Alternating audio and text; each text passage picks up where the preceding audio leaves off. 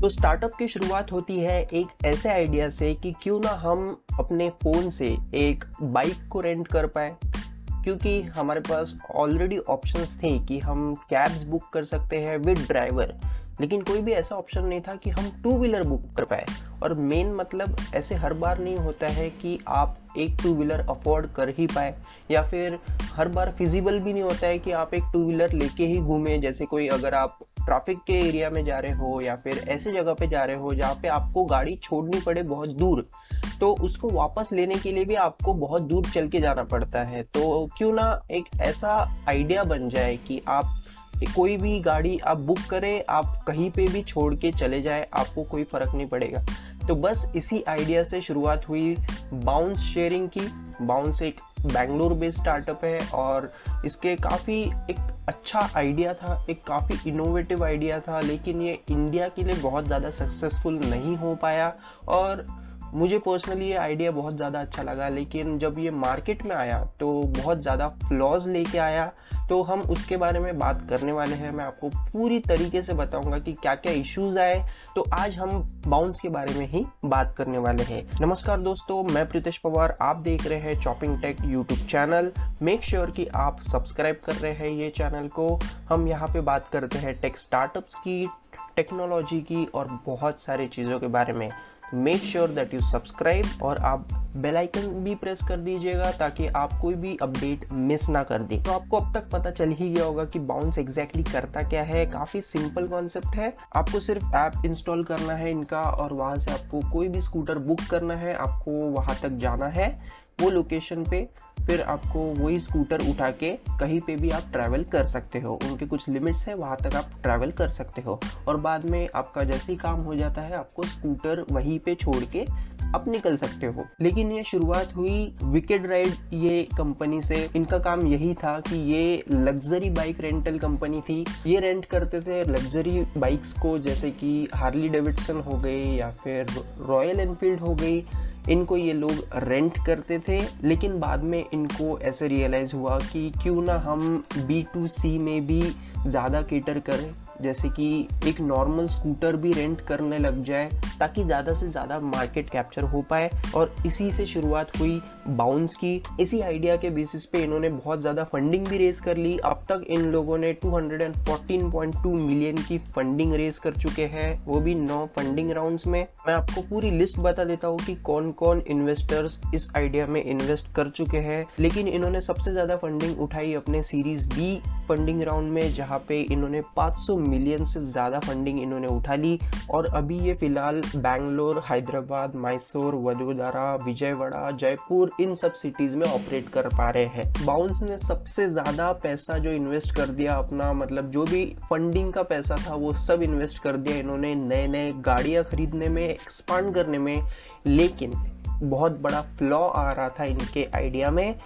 गाड़ियाँ तो बहुत ज़्यादा जमा हो रही थी, इनके पास बहुत ज़्यादा गाड़ियाँ आ गई, लेकिन एज़ यू नो कि हम इंडियंस जब दूसरों की गाड़ी होती है वो हम प्यार से नहीं चलाते हैं। इनके गाड़ियों को लोगों ने लिटरली डिस्ट्रॉय कर दिया, आप देख सकते हैं फ़ोटोज़ में। मतलब इतने गंदी तरीके से लोगों ने इसको एक्सप्लॉइट कर दिया ये स्टार्टअप को। मतलब कहीं पे भी छोड़े जा रहे हैं, घर पे लेके जा रहे हैं, नालियों में फेंक रहे हैं, गटर में फेंक रहे हैं, इतनी गंदी हालत कर दी। और कुछ लोगों ने तो गाड़ियों के पार्ट्स निकाल लिए, स्पेयर पार्ट्स निकाल लिए और घर पे लेके गए, बेच दिए। मतलब इतना ज़्यादा गंदी तरीके से इसको ट्रीट किया गया। कंपनी को इससे बहुत मोटा नुकसान होने लग गया, क्योंकि इतने कम रेंट पे अगर आप प्रॉफिट मार्जिन भी कमा पाएंगे तो बहुत बड़ी बात है, लेकिन ऐसे ऐसे नुकसान की वजह से तो कंपनी को मोटा लॉस होने लग गया। तो ऑब्वियसली कोई भी कंपनी खुद का लॉस खुद नहीं झेलती है, वो स्टार्ट कर देती है अपना कॉस्ट कटिंग से। तो अभी वो कॉस्ट कटिंग आ जाता है ले ऑफ्स पे, मतलब लोगों की नौकरियां जाने लग गई, क्योंकि इतना मोटा लॉस होने के बाद कंपनी भी क्या करेगी। सबसे ज़्यादा लॉस इनको इन्हीं फालतू चीज़ों के वजह से हो रहा था। और उसमें भी आ गया कोविड-19 का सीन। देखते ही देखते 3 बार इन्होंने ले ऑफ्स कर दिए 2020 से लेके 2021 2021 तक। और ये काफ़ी ऑब्वियस सी चीज़ भी है, मुझे पता है कि आप ये सब चीज़ों में इन्वॉल्व नहीं है, लेकिन ये सब चीज़ें बहुत ज़्यादा मैटर करती है क्योंकि कोई भी नई कंपनी फिर इन्वेस्ट ही नहीं कर पाती है। अगर लॉन्ग टर्म की सोचे तो कोई भी कंपनी अगर ऐसे इंसिडेंट्स देखेगी तो हिम्मत नहीं करेगी कभी भी इंडिया में इन्वेस्ट करने के लिए, और इवेंचुअली इससे क्या होता है, जॉब्स कभी भी क्रिएट नहीं हो पाते हैं। जैसे जैसे ऐसे इंसिडेंट्स बढ़ते जाएंगे, लोगों का एटीट्यूड दिखता है इसमें से, और कंपनियां कतराती है कोई भी कंट्री में इन्वेस्ट करने के पहले। काफ़ी ज़्यादा प्रॉब्लम्स ऑलरेडी होती है बिजनेसेस को, और अगर ऐसे प्रॉब्लम्स और ज़्यादा आने लग गए तो इट्स प्रिटी ऑब्वियस कि कोई भी बिजनेस क्यों आएगा हमारे कंट्री में। पहले ही हमारे एम्प्लॉयमेंट इश्यूज़ है, काफ़ी ज़्यादा लोग बेरोजगार है, और उसमें ऐसे जब हरकतें होती है तो कोई भी कंपनी आना नहीं चाहती है, तो ऑब्वियसली क्यों इन्वेस्ट करेंगे वो। लेकिन इसमें से बाउंस बहुत अच्छी तरीके से लेसन सीख गया कि इनको अपने गाड़ियों पे इन्वेस्ट नहीं करना है ज़्यादा, इनको बनाना है एक एसेट लाइट मॉडल जहाँ पे ये गाड़ियाँ खुद ओन नहीं करेंगे, जैसे ओला उबर करती है, ये दूसरों से गाड़ियाँ लेंगे और उसी को रेंट करेंगे। इसी पे से इन्होंने एक अलग सा वर्टिकल बनाया जिसका नाम है बाउंस लूप। इसमें क्या होता है कि कोई भी जिसके पास ऑलरेडी एक टू व्हीलर पड़ी है घर पे, वो रजिस्टर कर पाता है, और वहाँ से ये प्लेटफॉर्म एज अ मीडिएटर काम करता है।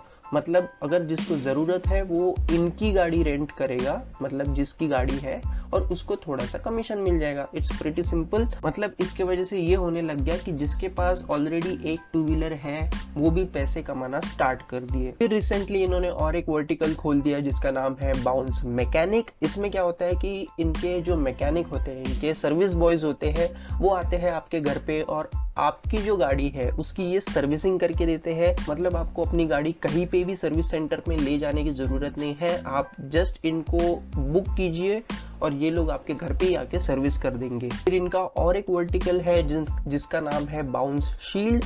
तो इसमें क्या होता है कि ये लोग आपकी गाड़ी के एक इंश्योरेंस जैसे कुछ ले लेते हैं, मतलब आपसे पहले ही पैसे ले लेते हैं, फिर आपको जब भी ज़रूरत पड़े, जैसे इमरजेंसी में आपको फ्यूल की कमी पड़ गई या फिर आपकी गाड़ी के साथ कुछ हो गया, फिर ये लोग आपको प्रोटेक्ट करेंगे, आपको हेल्प कर देंगे, और इसके कुछ वो चार्जेस लेते हैं पहले से ही। तो अगर आपके पास ऑलरेडी एक टू व्हीलर है तो आप ये चेक कर सकते हैं। बाउंस शील्ड नाम का एक इनका वर्टिकल है जो आपको इनके वेबसाइट पे भी मिल जाएगा, तो डू चेक इट आउट। और रिसेंटली बाउंस ने शुरू कर दिया है इनका एक ई-कॉमर्स स्टोर जहाँ पे ये अपनी ही गाड़ियों को बेचते हैं। मतलब ये रिसेंटली ई बाइक्स में बहुत ज़्यादा घुसने लग गए हैं, तो इनके जो रिफर्बिश्ड गाड़ियाँ होती हैं, इनके जो नए गाड़ियाँ होती हैं, ये लोग अपने ही वेबसाइट से सेल करते हैं। साथ साथ में हेलमेट या फिर बाकी एक्सेसरीज भी इन्हीं के वेबसाइट पे आपको मिल जाएगी। तो ये भी एक अलग सा सेक्टर इन्होंने स्टार्ट कर दिया है। और मोस्ट इम्पॉर्टेंटली रिसेंटली अभी हाईलाइट में ये आ रहा है कि बाउंस ने अपनी खुद की इलेक्ट्रिक बाइक्स भी शुरुआत कर दी है बेचना,